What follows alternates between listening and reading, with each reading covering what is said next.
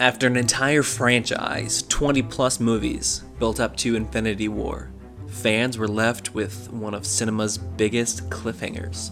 Followed was the greatest theatrical experience the world has ever seen. It was an ode to the franchise we'd been watching for a decade.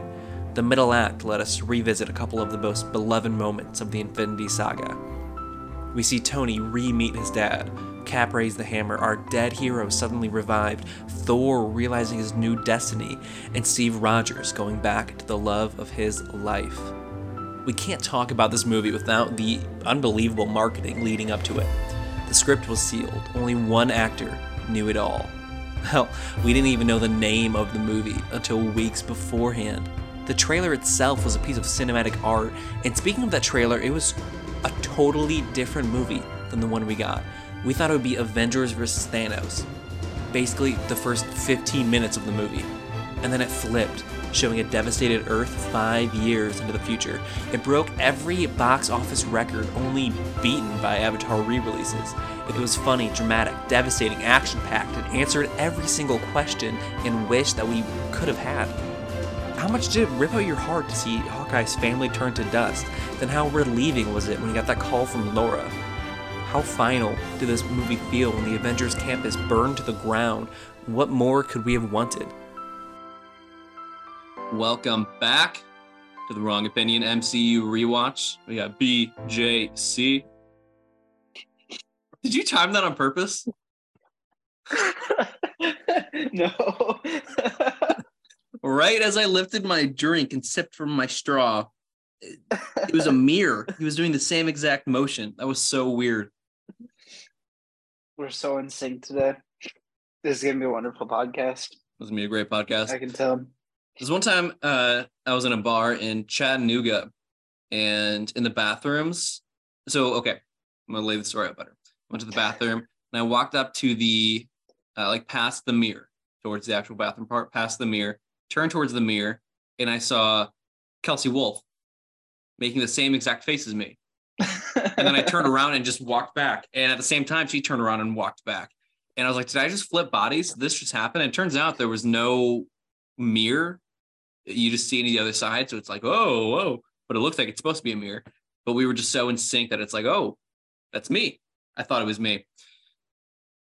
So Endgame, what'd you think? that was a riveting story. Yeah. Almost as good as the story in Avengers Endgame. Mm-hmm. Segue. Great segue. uh, um, we're obviously going to rank it later against Infinity War, but really together, it's like the best one-two punch in movie history, right? At least in blockbuster history. Yeah, and it's like ranking them against each other is kind of pointless because it's really a part one, part two. It's like yeah. if you're watching Lord of the Rings, it's like ranking the first disc of the extended edition of uh, Fellowship of the Ring versus the second disc. Like, there, it's the same story. Yeah, but Endgame is better. we'll get into that later. I, I think it is 100% the best theater experience I've ever had. And I said, I thought Infinity War was the best, the most rewatchable movie I've ever seen. Uh, so we'll see which of those two I value more. The intro, though, the first couple minutes just like tears your heart out, right? Because we don't see Hawkeye in the previous movie and he's retired after Civil War. And you see his family, and it's like, this is different. What's going on? Do they know? Like, is this after the snap? Is he going to be recruited? and then you see them dust. It's just so devastating in theaters. And that's just the kind of thing with this movie. It doesn't hit the same when you rewatch it because you don't get those same feelings of like when Cap lifts the hammer and you're like, this finally this happened. And now you're seeing it for the I'm probably the fifth time maybe. And it's like, yeah, that that happened. So cool, so exciting. On your left, whatever. Yeah. Hawkeye is the character that kind of grind, grounds everybody. And um, he's really important, I think, for the story because of that. Um, everything he does, I think, is what like a normal human would do in that situation. Yeah, like him kind of like getting into this darkness and going on a killing spree. I don't know if every human would turn into a crazy ninja, but I like, would. the the fact is like if this happened in real life, the society would devolve. Yeah. um, you see him devolve. It's like nothing matters when your entire family is gone and half of everybody else is gone. So he he does that throughout the movie too. Um, you know, he's like, I'm in space. This is crazy. like the, this whole time, it's just like he's kind of the person that guides you on. This is a superhero movie, but it's kind of crazy. Yeah, and I like that at the. Well, first, before we get to that, I want to talk about the the flip, the switch, the five years later. I don't think many people saw that coming. I, I had like a because I you know you got 30 theories for every movie. I had a theory that um, they build a time machine, but I thought Hank Pym would build it, but then he ended up getting dusted in the next movie. So I was like, eh, that's probably not going to happen. Um, but I, I, just don't think that people saw what happened happening, like the whole time heist. Because, mm-hmm. um, like I said, the trailer like built up to this final battle between the two of them, and most of the clips were from the first 15 minutes of the movie. Mm-hmm. Uh, just absolutely incredible. Yeah. So for my generation, well, for like my dad's generation, Star Wars, Darth Vader, I am your father is the theater like experience that you'll always remember. Oh yeah. For this generation, at least for the nerds, there's like this is a big one. It's like five years later. Yeah. how many? Like, keep going. Sorry. no, no worries. And it's just like I just remember the gaps, the gasps in mm-hmm. the audience of like, what? And if you watch too, so perfect. it's blank screen and it's like beat five, beat five, and then it pauses later, and it's like, like maybe we thought it was gonna be five years early or just whatever. It's just that pause right before the later. I thought was I, I, mm-hmm. I think I just noticed that this time, and it's really cool. But how many and movies you're kind of traumatized think... by it too? Like yeah. you're like, what? Yeah, this whole story is like gone. Like everybody's losing this whole like part of their life. Yeah, but the the problem is though with I mean we didn't really talk about this in Infinity War I don't think with Ricky, but after all the heroes I mean you know they're coming back because there's a Spider-Man sequel and a Black Panther sequel announced and they had the trailer for Spider-Man I think before mm-hmm. this movie released. No, it wasn't before. It could have been before, but they had announced it. It was coming out a month you, later. You knew right? there was a Spider-Man movie, yeah, yeah. But I remember there was speculation that it was like, oh, is this in between stuff or like, um, I think there was like some some doubt that it would be restored. Yeah, not a lot. I don't think much among comic fans because yeah, you know what's gonna happen, and it's it's nothing like what happens, but you know they're gonna beat Thanos. Um, at another point, but oh, and so I was gonna do this. This just came to head. How many theater experiences do you think were this like epic? Like in my lifetime, this is number one. I think Infinity War is number two. Um, I'm trying to think of more, and I can't think. And so, I, I, think if you go past generations, ones I wouldn't remember, I am your Founder is probably up there. How many do you think mm-hmm. actually compete with those? Those three? for me, this and uh the No Way Home when um, Andrew Garfield and Tobey okay, Maguire yeah. come in. I think those are those are kind of uh, at the same level. Yeah, I had um, spoiled um, that for myself. I'm going to talk about that in a couple weeks, but I I yeah, ruined that. Yeah, for myself. I was I really prided myself in not spoiling that movie. I didn't mean to. Did I tell you how this happened? Yeah, I looked yeah, up I was the, there for the for the fans. I looked up the cast list uh, to see. I was just curious if Flash Thompson was going to be in it. It's very unimportant. I just like I don't see him in trailers. Give me this movie. So I looked him up, and then Charlie Cox, Andrew Garfield, Tobey Maguire. So that that sucked. Um, because I was so adamant that they were not going to be in it, and I was wrong, and found out quickly. Anyway. All right, let's hop into it. Um, which award do you want to give out first? Oh, let's start with um, the Hawkeye Award for most unexpectedly inspiring moment. So um, for me, I put the scene with Thor's mom when when they're in uh, the Asgard of the Dark World, and um, she gets to kind of uh, take him aside and um, turn him back towards this path. Um, it's a there's there's a, some great quotes in there, but just like the whole idea of we know that she's not going to survive.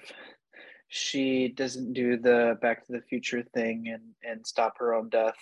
Mm-hmm. Um, like so it's kind of this like acceptance for Thor of like learning to ex- experience heartbreak and be able to be okay coming out of it. And yeah, um, go ahead. Especially paired with Infinity War, where he's lamenting all the people he's lost, and I mean he's been alive fifteen hundred years. He's probably not very used to death, even though he's like a you know he, he in a mm-hmm. uh, culture that has war fairly consistently. But it's been mostly peace of his lifetime since Hela got banished, right? But most of the people he knows don't die. That, that's just a rare thing. But in the last five years, which is basically like, you know, a summer for a guy that long of a life, he's lost so many people, and that's just so. Um, it just when you pair the two together, it it, I I really like how they did Thor in this movie. And I think Frigga, without that, then it, there's it's just funny, you know. If he's just fat Thor, then it's just funny. But when you have that, um, that high mark of Frigga, and the the quote that I really liked from her, everyone fails at who they're supposed to be. The measure of a person, of a hero, is how well they succeed at being who they are. Um, but then later she says, "Go be the man you're meant to be," and I feel like the person you're supposed to be and the man you're meant to be. I feel like that's a synonym. Synonym. So you're not supposed to be who you're supposed to be, but you're supposed to be who you're meant to be. Yeah, that makes sense. That's semantics, though. Yeah, I've always like until rewatching it recently. I've never really liked that quote for the same reason. It's like, well, those two kind of mean the same thing. Well, it was separated because she says, "Be the man you're meant to be." As she's like sending him off after like you know you cut to uh, I don't know New York, whatever, and then it comes back separate scene. Yeah. Um. So it's just it, that's just a line you say. Go be the man you're meant to be. Um. So yeah. I don't think it's actually a nit to pick. It's just a funny, stupid thing. Yeah. She should have done air quotes. That would have helped. Yeah. that made it way better. and then there's a little one too. To there's a little one too, more unexpected. Tony's talking to Cap and he says, "Turns out resentment is corrosive. I hate it." I like that one a lot. Um, because they're really not. I mean, it's it's not better. They yeah. hadn't seen each other since Civil War. They hug each other when they first kind of hug. Well, either way, it's it's cute and intimate between them when they first see each other. When he's saved by Captain Marvel, so it's like they're friends. But then immediately he goes to berating him and saying, "This is your fault," and I'm going to get to that later because I really really like that scene. Um, and this is like the end of it. This is the end of that line. Resentment is corrosive. I hate it. Uh, it's the end of this little feud we'd seen since 2016 assuming I don't know. I, I always yeah. think about these things like in the five years. You think they got like brunch sometime? They ever hang out? I don't know. It doesn't really seem like it. It seems like they haven't still haven't seen each other really in all this time. Yeah, uh, I disagree. I, I, want them to still.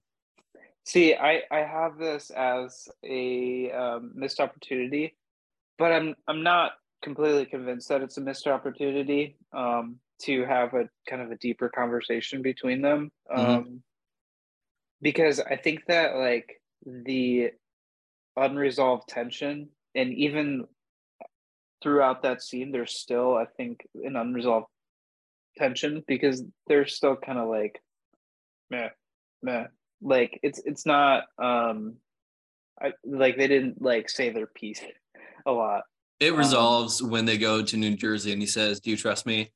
I do make the call and then they go. That's I think when it's finally like Yeah. Yeah. But I think like that tension um makes Tony's sacrifice at the end of the movie more deep. And so I think that they ride this line of tension really well throughout the yeah, movie. I agree. And it's not, I mean, obviously those two are the only ones that matter. They're the they were like, you know, best buds for a couple years and they had the biggest fallout like Tony never got to make up with Falcon. Like the last time we saw Falcon was when he imprisoned him. It's just that's just a very sad thing. Um, IMO. Um, All right, I'm up. I'm gonna go with the Ragnarok Award for the character cinematic peak. Um, I don't think there's a ton. You can. I, I think Tony peaks every movie just as a person, so there's that. But I think he, he this is he was funnier and cooler in other movies, so he's not peaking here cinematically. Uh, Cap in the same way, he becomes more like human during that five year blip. He's you know he's more riffy. He's he's got saltier language. It's just like a different version of him. Um, probably because he's just so broken from losing, right? And then he, I, I don't think he's fought in five years, especially the way he got wrecked by his uh, past self. Um, so he, he just grows into this more rounded human person versus this, you know, Boy Scout soldier. Uh, so I might argue Scott. I think this is, might be his peak. Uh, Paul Rudd, not just Scott, but Paul Rudd, he sucked in Ant Man and the Wasp. If you like, go rewatch Ant Man of the Wasp, like the Ant Man two. He was not good in that movie. Like, neither was Michael Douglas. It was it's so weird because he's such a good actor. Um, but he he was absolutely slaying here, and I love the line where he's saying, "We have a chance to bring her back, bring them all back." When he's yelling at Tony, it, just like his inflection there. That's like a good actor. You know, it's not just a funny Paul Rudd comedy guy, and he he was the most important person to the story. So he's one of the four people who actually mattered, who I uh, rank later. So we'll get that a couple minutes. He's yeah, also the only one who didn't like screw something up. So, which is funny because he screws up the entire franchise except for this movie, the most important movie. He makes like zero mistakes, but they still make fun of him. They still berate him and call him. He is the reason we're about to save everybody. I don't know. That's life, man. That's life. Paul Rudd's performance was was really good in this. So good. In his he's comedy um in just the little parts of like when his taco goes flying on uh from like the landing ship and um war machine landing like yeah. just just the little pieces um kind of great. Anyway i i think that captain america's um as a character not as an actor i think like that's this is his cinematic peak. Okay, cool. See, I, I like him the most here, but I didn't know if that was. I, I yeah. like him the most here, but I don't know if that was taking away from his actual peak, like objectively. Yeah. Um. But yeah, I'm. Yeah, it's tough. Like you agree. It's as far as like how do I say this? As far as a character depth wise, mm-hmm. this is his peak, and this is the most interesting he is. I think um, you see he finally is who he's supposed to be. he's meant to be, not who he's supposed he's to be. He's meant to be, exactly. See, I, I, anyway. Um, uh, but he, he knows who he is.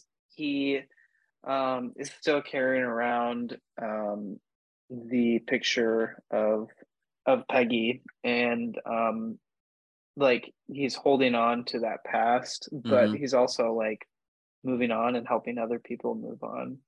Um, and that I think is what kind of enabled him to be able to kind of retire and yeah. to you know stop um, trying to be Captain America and start being Steve Rogers. And um, that is that is that completely encapsulates what Frigga said too. I've never thought of it that way. But he stopped being who he was supposed to be. He was built in the lab to be Captain America, but you know he wants to be Steve Rogers. Uh, you are up. So, Captain Marvel award for the character that inexplicably didn't help save the world. This one is very frustrating. let's see. Let's see if you have the same one as me. Yeah. Um, I put Captain Marvel. Yeah. Thank you. Because okay, so like they they invented this time machine, and they're gonna go like collect these stones and save the world. Right. Like, why not just wait for Captain? I know. Marvel? There's no rush. wait for her to come back. Exactly. I know. Like you don't want too much time to to pass, but she comes later the same day. Like, just be like, all right, let's go. Yeah, I, I think the reason she came back, um, because that might be a nit. Is like, how'd she know to come back right now? Because nobody alerted her. Which why didn't you alert her? She's she could kill all of you. She she's stronger than all of you.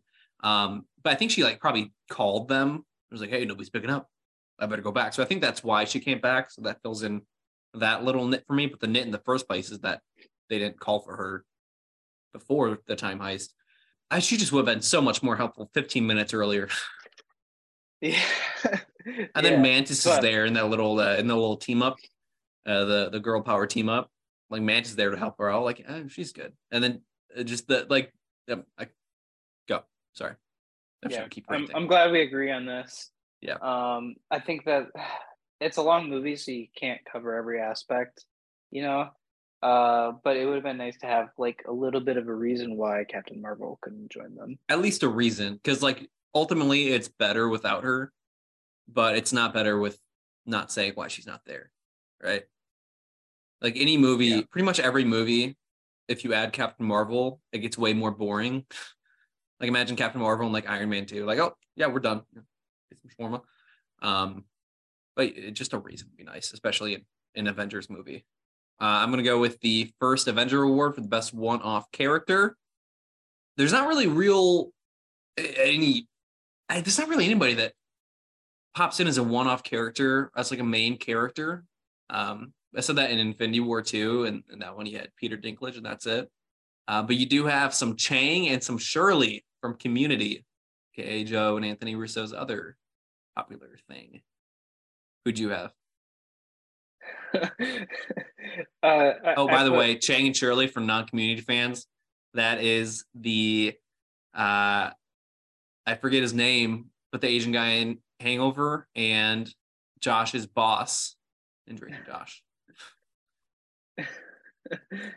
um his name is Ken Jeong. Ken Jeong. He used to be a doctor. Yes, yeah, and he's actually from North Carolina and really does have a southern accent. Anyway, uh, so I also put uh Chang. There you because, go. Uh, yeah, there's not a lot of one-off characters. I I can't um, think of um, another one like an actual winner. I and, I always put like uh like the hey, there's that guy from that show. Uh, like Mateo is in Guardians of the Galaxy three. Um, but the real winner is supposed to be like an actual one, and there's just not a person in that. And this one yeah. deserves it. Yeah, and I, I love the community cameos. Um, I like the theory of that Greendale is a secret Hydra base, and they're recruiting Hydra agents. Um, makes sense to me. I think. Yeah, sure. Not really. uh, you're up. Okay. Um, let's see what we have. Um, let's do poorly aged CGI. Hey. And I'm gonna put poorly de-aged CGI. Okay. because um honestly, like I think that we're gonna look back at um the movies made between 2016 and 2022 and say like we overdid this de-aging thing. Not that the technology is bad it's just obvious and it's distracting. And um, there's too many times where using um, traditional methods or uh, not in this movie but in other movies just having a different actor play a younger version of someone mm-hmm. is less distracting um, especially for really famous people that yeah you know exactly what they look like. I think Michael Douglas, because that's probably what you're talking about. That's always the uh, he just has an old man voice, so it, it doesn't sound right, and that that's the thing that always gets weird with uh, de aging. Like uh, Civil War, I think that's the last time de aging looked bad in the MCU when they de aged uh, Robert Downey Jr. But otherwise, it like looks good. But once they start actually moving or talking, it seems weird. Like Michael, Michael Douglas, he talks like an old man. I said this last week, but Samuel Jackson jogs like an old man. Like you can tell that they are not that age once they start acting, moving. Um, so I didn't necessarily think it was bad, but that that is yeah, that's a good one.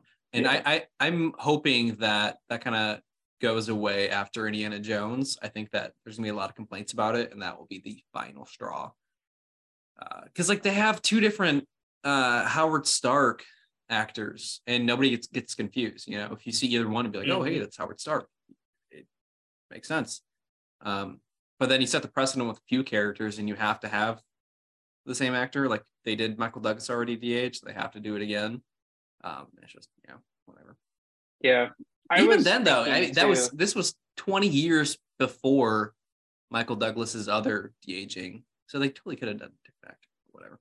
Yeah, I was thinking too, like, so they get to de-age Michael Douglas, but um, John Slattery, Michael Douglas, or uh, Howard Stark's actor, they just like dye his hair and call it good. And he's also pretty young still. He's maybe 56 when they were yeah, doing this. I think uh, they made him look older previously. Yeah, that is true. They did age him, but I mean, he's like fully white hair. They should have just kept him with white hair. Yeah, looks good.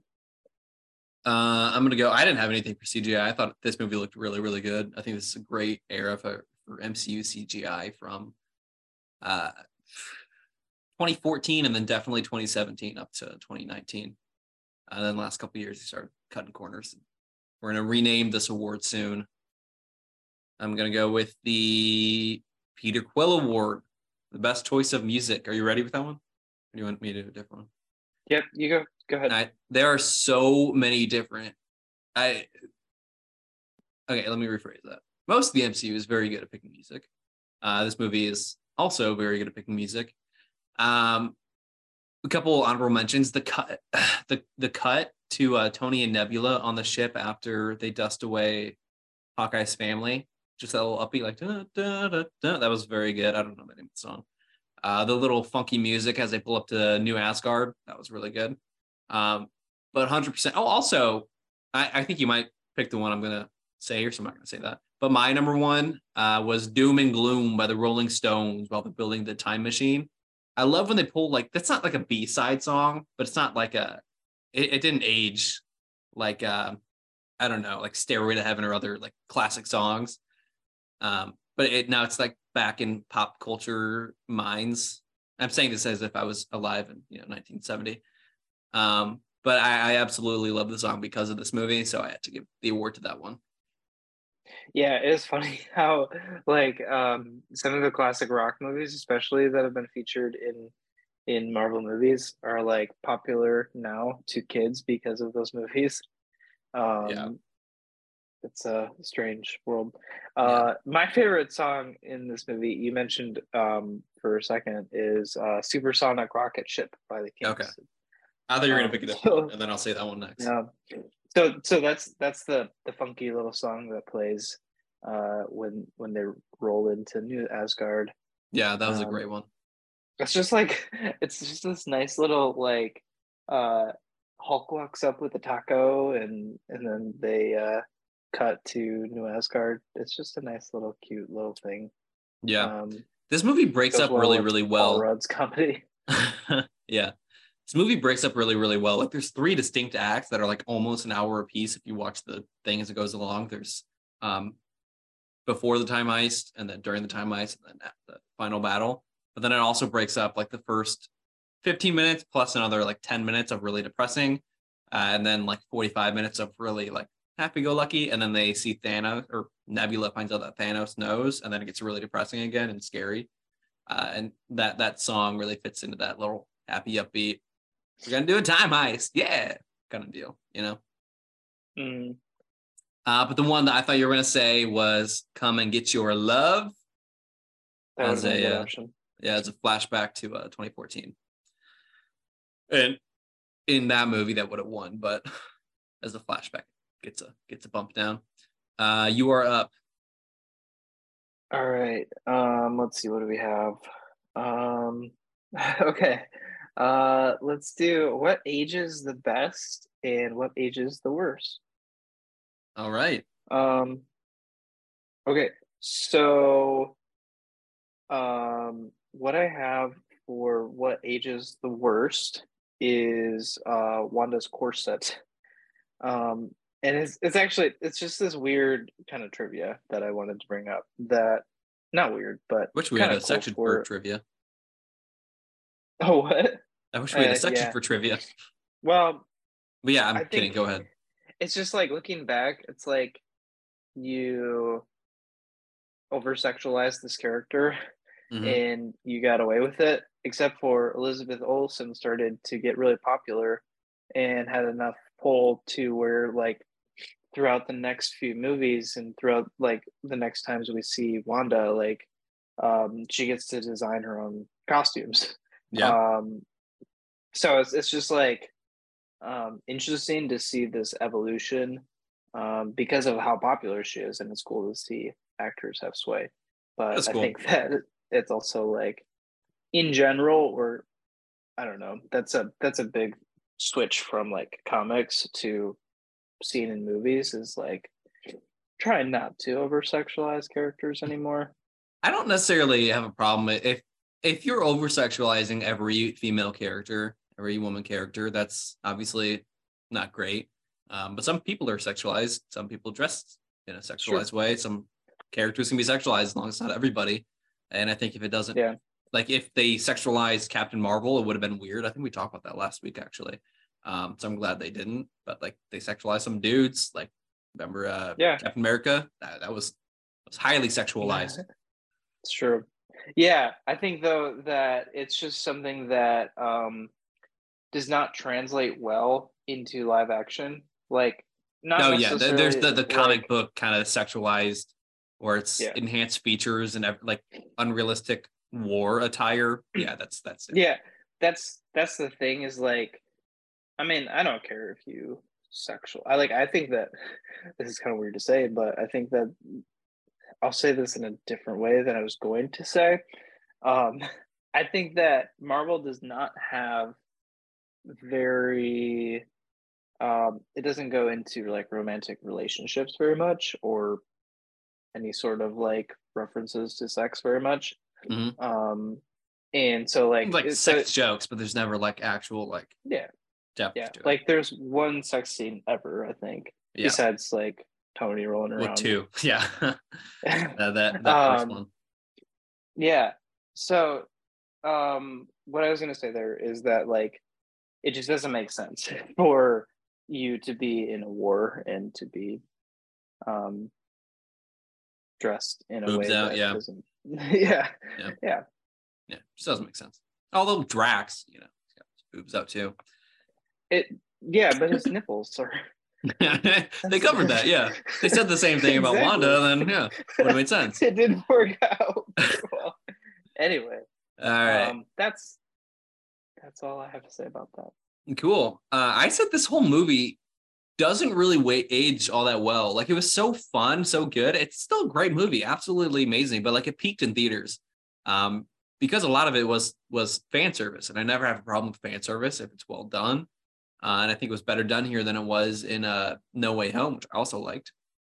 Uh, but like you know, Cap picking up the hammer and on your left, Spider Man's hug of of Tony.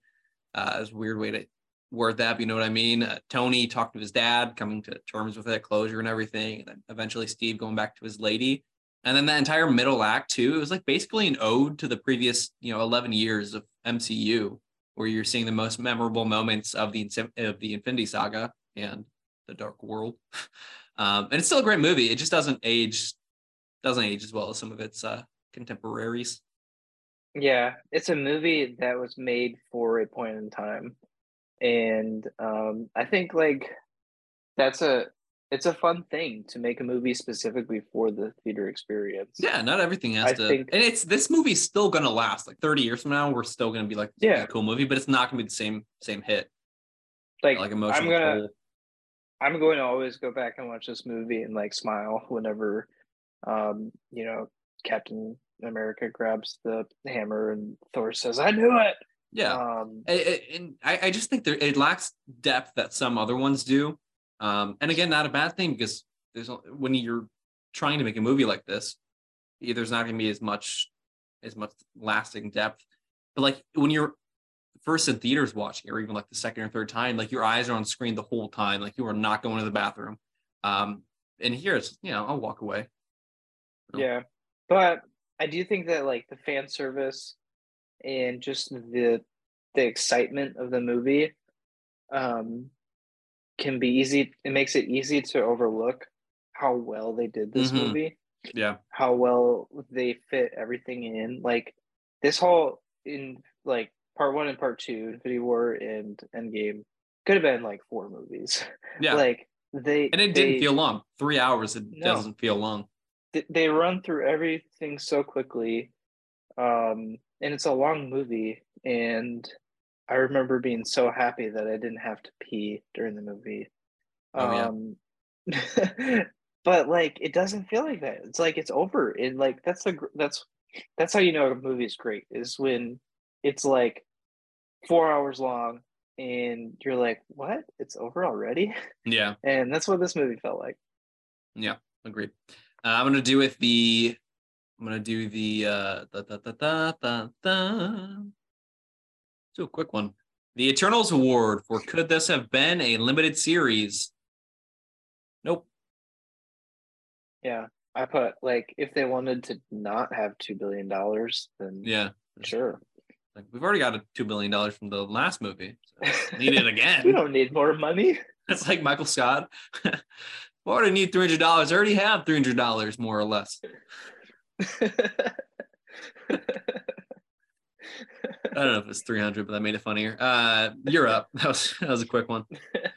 okay. I'm gonna pick another one. I'm gonna do two in a row because oh. that was oh. very quick. Oh, okay, you you go. You were excited about one. No, I just realized that I put in my notes. Um, we were talking about the best one-off character. Um, I don't know how like I did this wrong, but um, I also had Joe Russo as as the best one-off character. Yeah.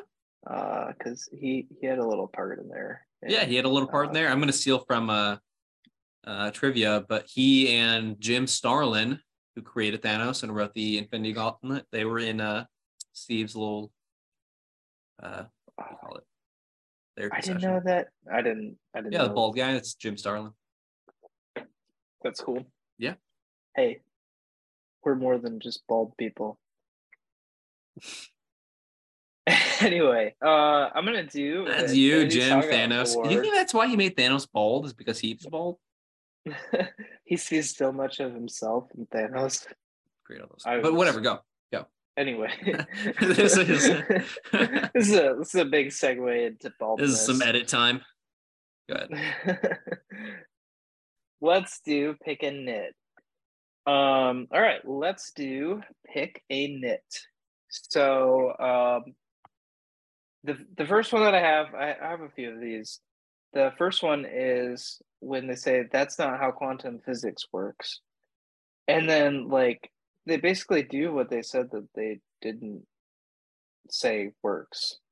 Basically, the time travel piece of everything is really confusing, and time travel is confusing. Well, what did they do um, that broke their rules of time travel? Well, Steve, he. That's he went, it. That's the one.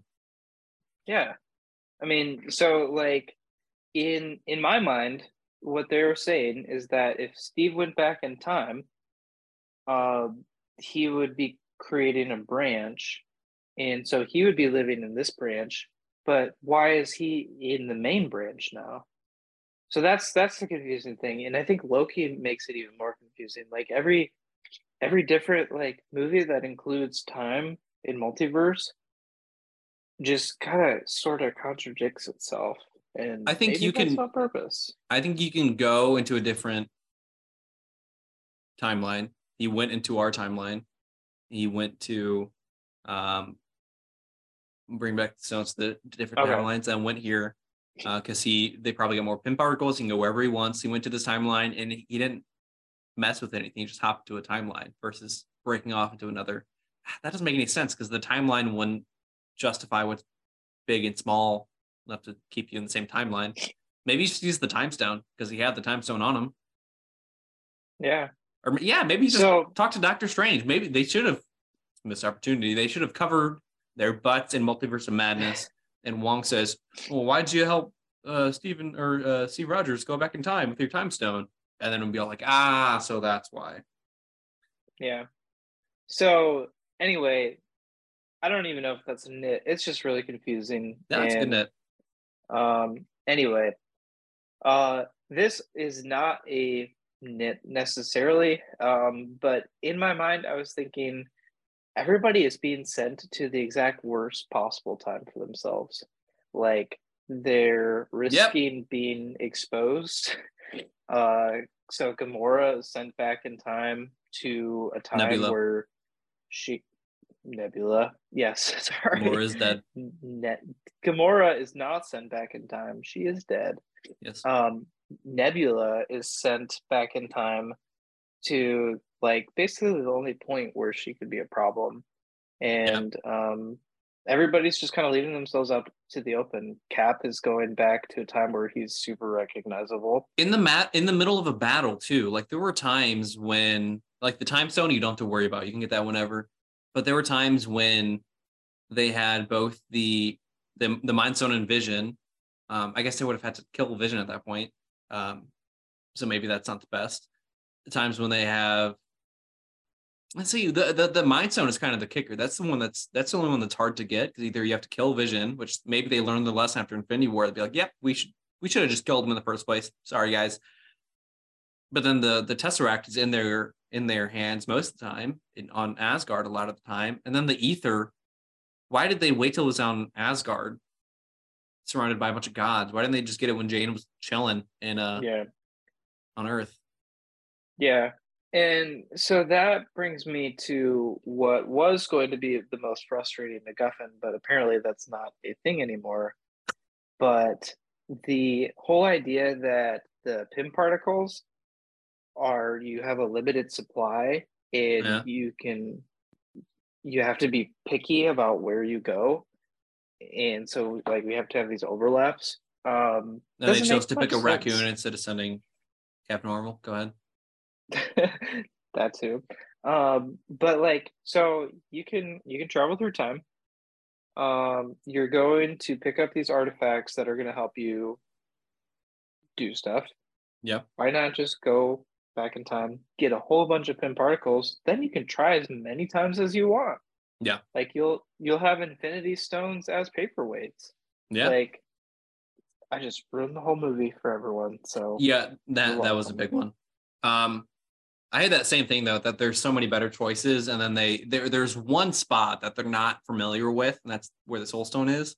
And they're like, "Hey, yeah, two weakest Avengers, let's send you there."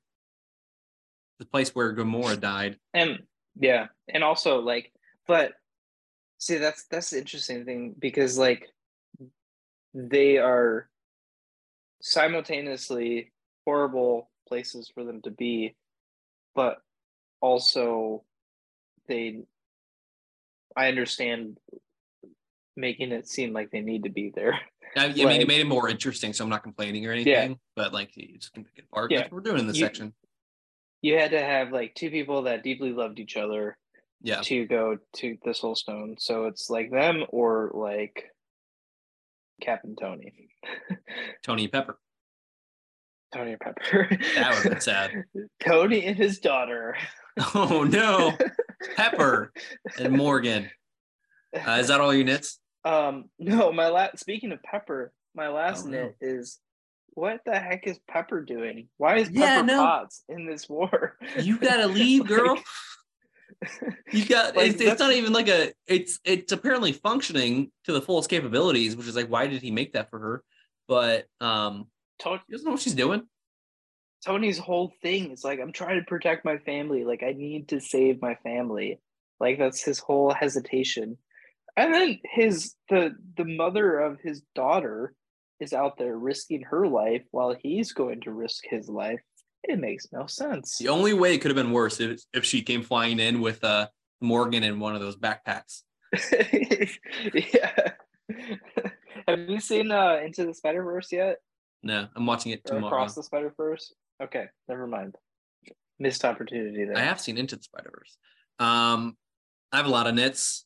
Again, when I have a lot of nits, that means it's a good movie because I'm looking really hard for nits. If they're if I have few nits, that means they're all very obvious and I didn't have to work for it.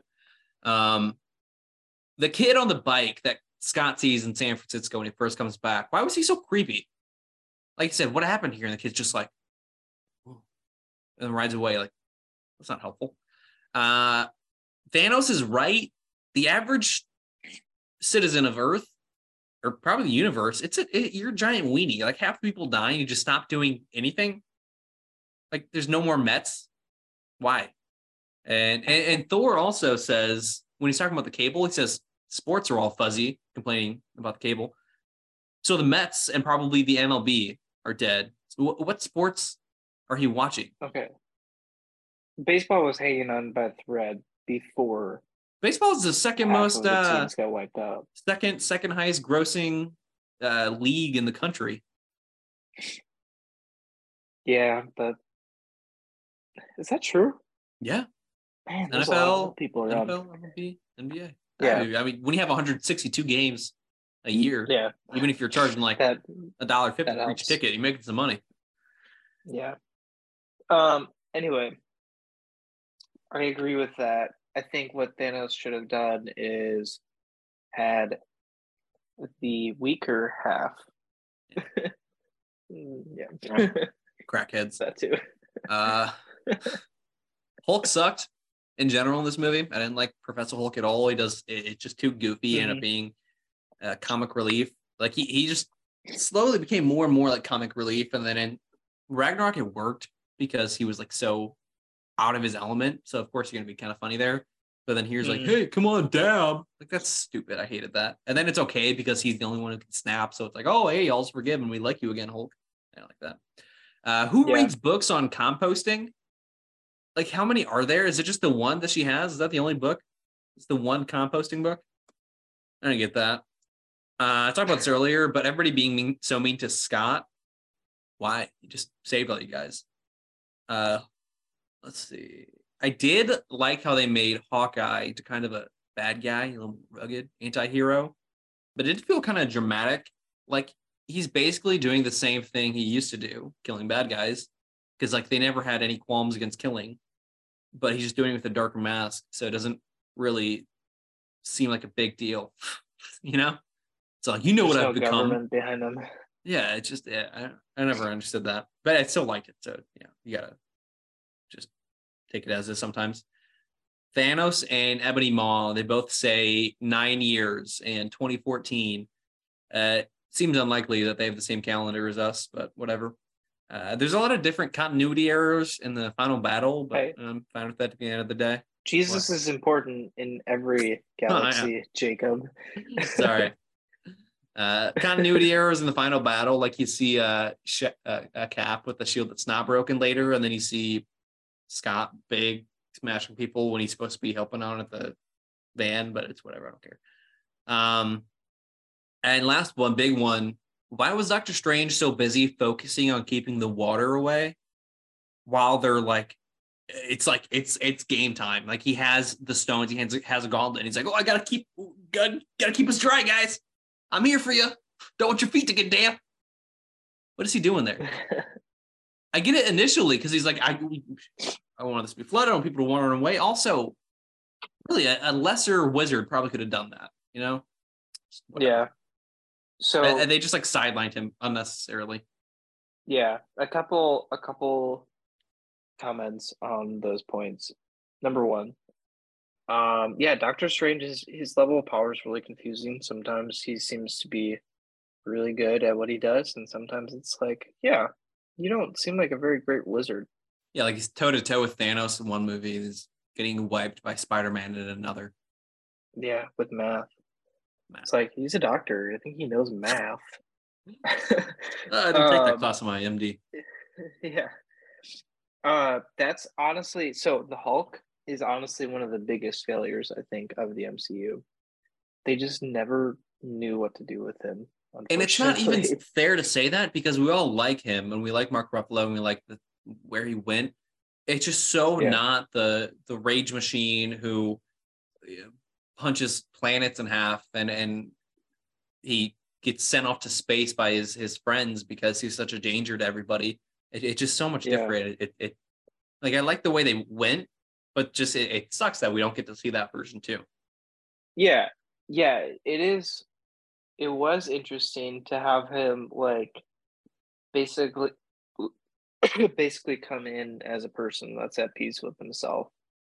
Um, but then these last few movies kind of undo that. and really ever since he took off in a rocket ship and flew off to wherever um like that's where i think it started falling apart for me is like you you could have done more with him um yeah. but that's i guess if that's my one complaint then whatever um i that's hope it's just the, what you get when making every character every character likable um yeah like the fact that they went back on Scarlet Witch and made her turn bad. That's like the that's that's the what am I looking for? The minority. Yeah. That's the rarity. Yeah. I don't remember if I put this as no, I didn't put this as a missed opportunity. But yeah, having a like Sam Raimi should have directed a Hulk movie. That would have mm, been cool. That would have been cool. Having kind of a horror vibe for a Hulk movie would have been cool because they they kind of um the previous ones were not dark enough. Like there were two in the middle in between like this kind of um pg hulk and trying to still be like a scary hulk i think the worry is you don't want to put a focus on hulk because you can't really have a whole movie based around hulk so they make it banner focused and then that's just yeah. not cool you know it's just not as cool so you don't get to see that hulk yeah, uh, it's it's a whole issue with Superman too. Like it's yeah. it's just tough. Yeah, Superman was cooler in 1930. Um, I'm gonna go with the Age of Ultron award for this was way cooler after seeing the next five movies. Uh, there's a lot after this one. You see like the the Tony list Spider-Man, the fallout of the blip and Falcon Winter Soldier, Wanda turning bad, the effect on humanity in the Eternals. I don't think there's necessarily a singular moment where it's like, wow, yeah, okay. But this is like the the finality of of one saga, literally. Oh, actually, literally, the next one is. Um, but all the movies of the last few years are totally reliant on this one. But I think the most important was Loki getting the Tesseract, and that's probably the most unheralded too coming out of the movie, because that leads to the show Loki, which leads to a broken multiverse, which leads to you know multiverse madness and Far From Home and Quantumania and going home or going going farther? No way home, not far. From home. What do you think? Yeah, I actually I put that I put two different things. Um, I put Loki stealing the Tesseract, um, which I think is important. I think the bigger piece is a quote that um, Tony says is when you mess with time, time tends to mess back. Mm, and I think beautiful. like that whole idea is what sets up everything else. So that to me was like the biggest like that is true. yeah, that's even awesome. though like like you find out in in um in Loki that like the Avengers were supposed to do all those things. Um, except for they were supposed to do all those things to set up the rule of this variant of Kang. So like were they? Did they start all of this? Yeah. There's a lot of trippy stuff when you think about Loki and all the different multiverses and yeah, who set yeah. up what. I think I think in Secret War or Kang Dynasty, one of the two, we're gonna meet uh, the one above all, who is God in the comics. I'm excited. You think so? Excited to see how that goes. Yeah, I, I thought that when I was watching Guardians three, and uh, I, don't, I don't want to spoil it because that's new out but somebody says there are the hands that make us and they're the hands that guide the hands. I'm like, they are gonna introduce God soon. Yeah. I don't know that if that would, would be uh, interesting. In, I I think that's like they've been slowly showing us a bunch of different heavens for like different like every single movie now. Somebody dies, you see their version of heaven. And I think they were trying to feel out if that gets a bad reaction from both the atheist mm-hmm. crowd and the uh the the stalwart Christian crowd. Um and I, I haven't heard complaints, so might as well throw a God in there too.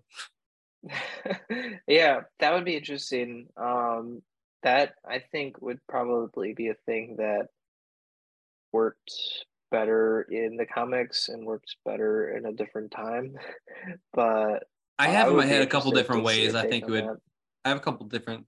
I I don't think they would be like, oh hey God, how's you know Jesus and Moses. Yeah. But I, I think it'd be a very uh um I don't know how to word this like in a in a death scene. Like you played Ultimate Alliance, like when they almost get destroyed by Doctor Doom and it's like all white and you see Uatu. It's like, oh hey, I, I could see something like that happening. Um, yeah. And the one above all interferes. I, I did think that like the Watcher would be a part of like the next few stories, but he only had like the uh oh, shoot, what was it? Guardians called? 2 um, and then um, the what if? Yeah, the what if series. Yeah. Um so that'd be really cool. That's those are some of like the most interesting comics to me. like those stories of like um the Watcher and the One Above All and and like these kind of like meta pieces. Yeah. Um so I would be up for that, but it's that's going to be really hard to navigate in. Yeah, I think so too. Movie. I think I think they could pull it off though. I mean, who thought there was going to be MODOK on screen 15 years ago? You know, did they pull that off though? I think they pulled it off until they. The first half of it was pulled yeah. off, and then the second because they made it funny, and then they kept trying to be funny. It's like, okay, come on. Yeah. If they made it serious, it almost would have been worse.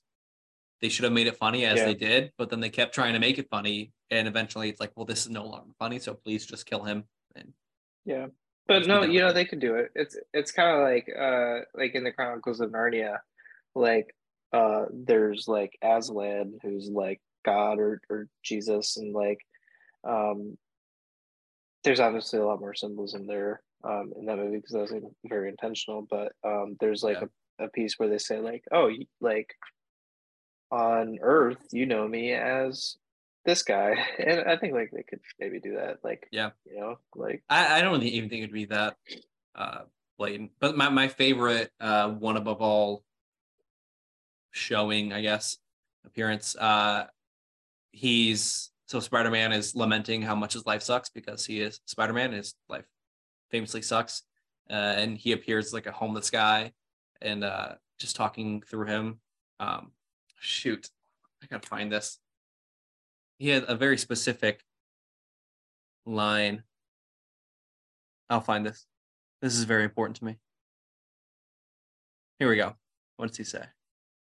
Okay, so Peter says, um, but since we're here, since we're breaking bread or eating together, maybe you wouldn't mind telling me if my aunt dying is all part of your cosmic scheme, is your grand design for my pitiful life. And then the one above all says, if I if I told you it were, what would you do, Peter? I just like that a lot. Um, and just implementing that somehow, I think would be really, really cool. Um, but maybe that's a pipe dream. I'm gonna go with the. We spent way too much time on that. Uh, on looking at. we were doing really good with time. We just set ourselves back with that one. Uh, I am Iron Man award for the best single line. Uh, I do. I love Tony's rant to Steve. Uh, what we needed was a suit of armor around the world. I said we'd lose. You said we'd do that together too. Guess what, Cap? We lost. And you weren't there. I love that. Uh, I love you 3000. Quotable, classic, always going to be there. Um, but I think the best, the work is done. It always will be. I am inevitable. That's the one I walked out of the theater thinking about. What do you got? Uh, my award for the I Am Iron Man award is I, I wonder. Iron Man. yeah. no, I think it's just like it's amazing to think. Uh, maybe this is giving away a trivia piece, but it's amazing to think that this wasn't initially in the script. It wasn't written this way. They added it because like somebody just said it when they were going over like the the post production. They're like, yeah, you mentioned that in uh the Iron Man podcast. Yeah, you know, months ago. It, and well, good because we're circling back. Like it just brings this like whole big circle to Tony's story to this whole story that you know started, um, and it it as a person who grew up during all of these movies it like brings me back to that. And it's mm-hmm. just like so satisfying. And this whole movie is so satisfying. Mm-hmm. um and so that's it really fits so perfectly. See i don't love that line. Like it's one of those things in theaters. It's one, one of the uh i think worst aged um uh, fan service things. Again, I like so many of them how they did it, but that one it's like it doesn't make sense. You know, like I I'm Iron Man. Like why? why yeah. Why, why would he actually say that in that situation? You know, just that didn't make sense. yeah, but again, you know, it's like this movie was made for theater moments. yeah. That's a theater moment. And that's a, a memory that I'll always like it will bring me back to that movie theater yeah when I see that. Um and that's that's what they go for. Yeah, that's probably the right choice, but uh it's just a nit with it. Uh you're up. Okay. Uh let's do cheesiest fight scene and best fight scene. All right. So um my cheesiest fight scene is the uh the girl power scene. Yeah. Same. When uh somehow all of the female characters um get together on in the same place and half of them are pointless. And, and all of them are weaker than Captain Marvel, who they're supposed to be protecting. Yeah. Yeah. And then she just flies yeah. in front of them anyway. It's like, oh, thanks. Yeah. yeah nice nice scene guys uh but it's just like it was pointless and yeah. it like they navigated so many like fan service things and this was definitely intended to be one of those like cool moments uh it just didn't work out yeah one thing that does age really well though after seeing um well definitely the new guardians but then after the holiday special i thought it like I, I always thought, like, what is Mantis doing there at all? She should be gone. But like, she can fight. She can fight good. Like, you know, mm-hmm. she belongs in a war. She's fine. She's tough. She make them all fall asleep too. Yeah, she make them fall in love with each other. Whatever. Yeah. Um, they uh, really. Are we okay? You do your cheesy, then we'll. no, you go. I have the same cheesiest. Okay, okay. Uh, so best fight scene. Um, when you've got the the OG three um, you've got Captain America, Iron Man, and Thor fighting Thanos and kind of getting their butts beat, but uh, they keep going after it, and it's just like the the choreography is really cool, and it's just cool to see again, like coming full circle and seeing like these kind of original characters and um, you know some of the most popular characters uh, all like kind of doing their best and yeah. still getting beat. It's just fun yeah, it is cool that it was basically just the OGs that survived, and then you know a couple Guardians to round it out. Um, I had the exact same too. So there you go. There's basically just the one final fight, um, like the final battle scene, and then there's a few like scene setting fight scenes, but none of them are like, oh well, that was cool. Which is like, we are here, so we're gonna watch like uh like Cap fighting himself, or uh the scene with um uh, Nebula and Gamora fighting whatever. Uh, but that the OG three, the big three against Thanos was, I think, everything we were hoping to happen going to that movie. We just thought Thor would have a smaller gut, but other than that, basically fulfilled expectations. Although I was really hoping that Tony would pick up the uh, hammer too, because I've always been Team Tony. Yeah, not worthy. Oh, he's worthy. Uh, I think we got two left. I'm going to go with the Taika Waititi Award for the funniest moment.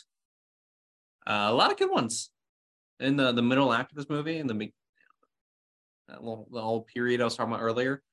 Um, I think first of all, this has to be the most memed movie ever. I don't know how they would, how Guinness would check that out, but I think this has to be the most memed movie ever. Um, one that I, I thought know. was really funny was Quill singing "Come and Get Your Love" with no music uh, when it cuts out, uh, he's just dancing. That was that was hilarious. But then Cap saying, "That's a baby," just like that.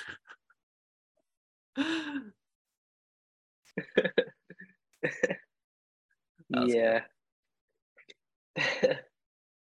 um. So, so th- this is cheesy, but I don't know. It just like it's just so funny to me, especially the moment. Um, when uh, Captain America knocks out his version of himself and he just like stands up and looks at himself just like that is America's ass. Yeah, that was good. it's just like what the heck? Yeah. Um, uh, it's like sometimes those cheesy parts don't work out, like MODOK. Um, you know, they lean too much on it, but I think it had just the right amount of of cheese. Yeah, it's good. Uh, and then the last one is the She-Hulk Award for the question answers to questions that don't need to be asked. Have big theories. What do you got?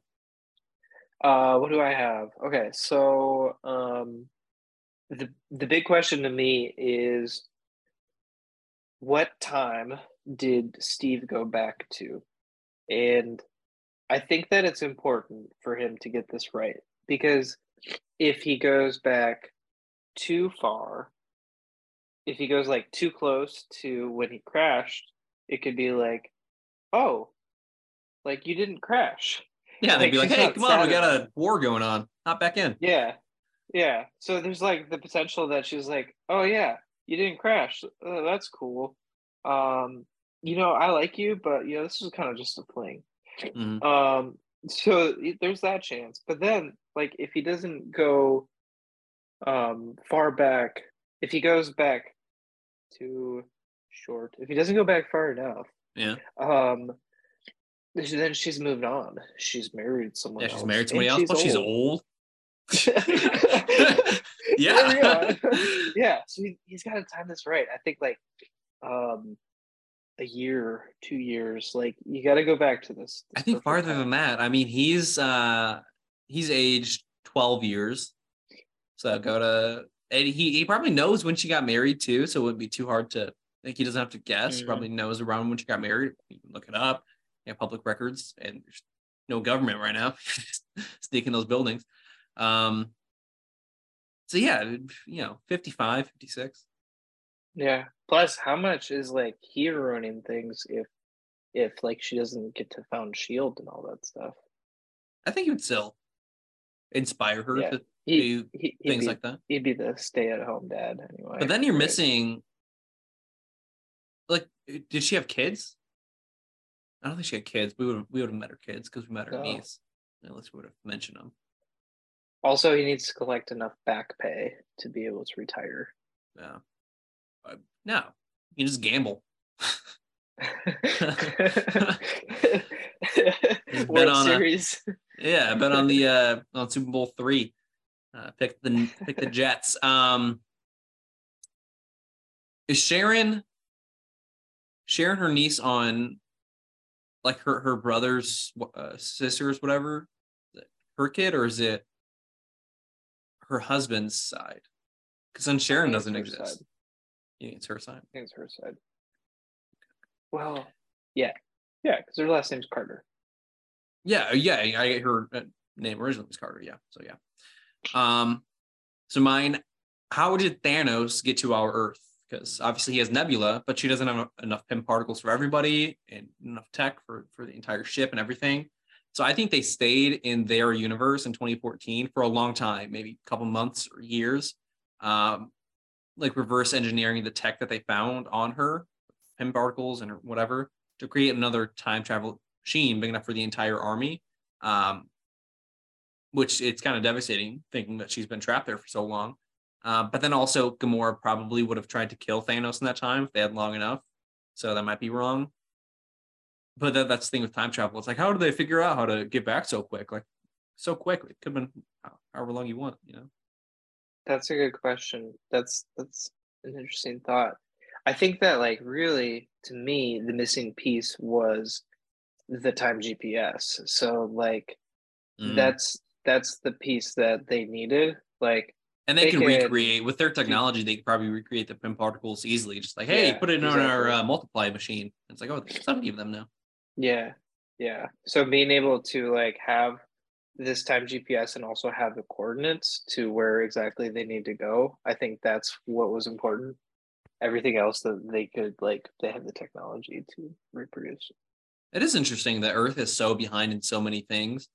I think the Pym particles are the one thing that we have that's separate from yeah most other galaxies. Yeah, it's, like, well, it's what else is that far ahead? Think, it's fascinating to think um, in in real life, like because because we don't we don't know what else is out there. But like, are we really early in our evolution? Like, are we the most advanced species, or are we the least advanced species? Or are there a lot older species? I'm gonna and, get yeah. way too meta here and freak out. Let's change this. but, uh, I have one more She-Hulk award. Why did it take so long for Strange to come after he got snapped back before he came into battle? Because that's at least half an hour. So let everybody almost die, right? Um, I think he was busy getting everybody earpieces. It's like even Valkyrie is an earpiece. You got to unmute when you laugh, guy. Sorry. You got to validate me. I I spend my muted time for sniffling because I have a cold. Um, yeah, that's true. Um, well, you know, like he's he's known for no, yeah. Where did he get all these earpieces? Radio Shack doesn't exist anymore, so where was that? Maybe Radio Shack. Maybe Quill had a bunch in his uh in his ship. Although his ship was taken by Nebula, so hmm. where are you gonna go? Makes sense. Okay, I think that's good. All right. Uh, and then we also have missed opportunities. I almost missed that one. Um, First of all, I don't usually put deleted scenes, but I can't believe they took away the scene where everybody's kneeling after his death. Like that should have been. That should have been in the final cut. And then also him seeing Morgan in the soul world. Like, what is that? 30 seconds piece? You can add an extra minute to a three hour movie. That's fine. Nobody's caring. But the big one for me, I wanted him to say it going into the movie, and I'm still upset they didn't. Uh, call back to Avengers to Loki. Said maybe we can't save the world, but you can be damn sure we'll avenge it. Why not? Who does it hurt by including that line? All it does is help. Yeah. Help the movie. Help. help. It's even. It's the best version of fan service right there. It's repeated quotes, except for Iron Iron Man apparently. Yeah. Well, this whole story is like this is the only time where they really are avenging. Like, yeah, that would have been perfect. Yeah.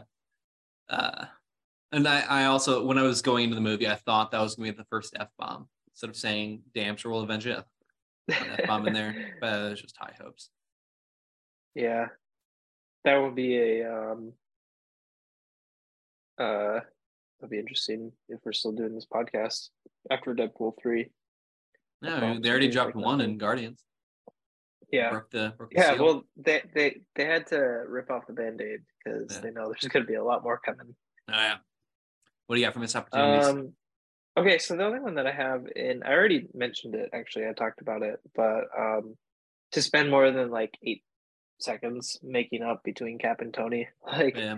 I think there there was an op- opportunity to like um write a deep and profound conversation and i get that they didn't do it but it almost made it seem like they're kind of like just like like I said before, like meh, meh, like not talking about their feelings very much.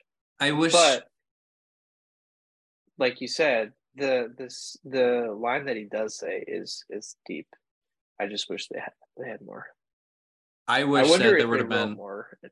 Yeah, I wish that it, they wouldn't have shown any deep conversation. I just wish they would have had um like at, at the after the funeral when they were all hanging out in the in the house together um or it would have felt fit really well in the uh when old cap when uh the time displaced old man captain america when he said the thing about getting some of that life uh tony told me to get uh, there just would have been a great place to like say something about a conversation they had in those five years you know I, that that's that's that's bigger for me who stole the movie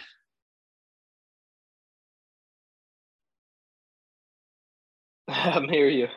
Uh, who stole the movie? I don't uh, talk. I think... It's usually your turn to talk. well, what if I don't talk? And it's your turn. Um, you don't decide whose turn I think, it is, though. I think Robert Downey Jr. stole the movie. I think Tony All Stark right. stole the movie. like his, um, just as an actor, like I feel like he really, he always blows it out of the water. But um, this was just like on a whole other level yep. and um, he's obviously the driving piece in the whole movie. Um, but yeah, he definitely stole it. Yeah, I give to RDJ as well. Uh, not Tony, not that he does doesn't necessarily like uh, for Infinity War, I gave it to Chris Pratt, but definitely not Star Lord because he ruined the movie. Uh, so you can give it to both Tony and, and RDJ this one. Um, but he's one of the four people who actually mattered in this movie. Like Scott, Tony, Hulk, Doctor Strange. If you have those four, and I guess yeah, you got kind of throw Captain Marvel in there, last minute save. Um, but everybody else is just like, yeah, whatever. You know, do anything important. Uh, but now it's time for useless trivia. Uh, Robert Downey Jr. is the only one who is able to read the whole script, other than the writers. Just kidding. Uh, among the actors, of course, uh, shot back to back the Infinity War over 200 days. That's a long shoot, but they'd have three to five weeks off in between. Um, sporadically.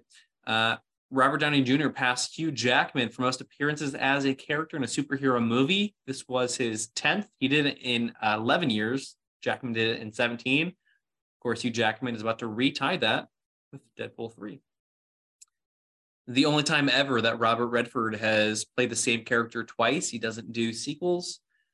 Uh, Natalie Portman was done with leftover footage from uh, The Dark World.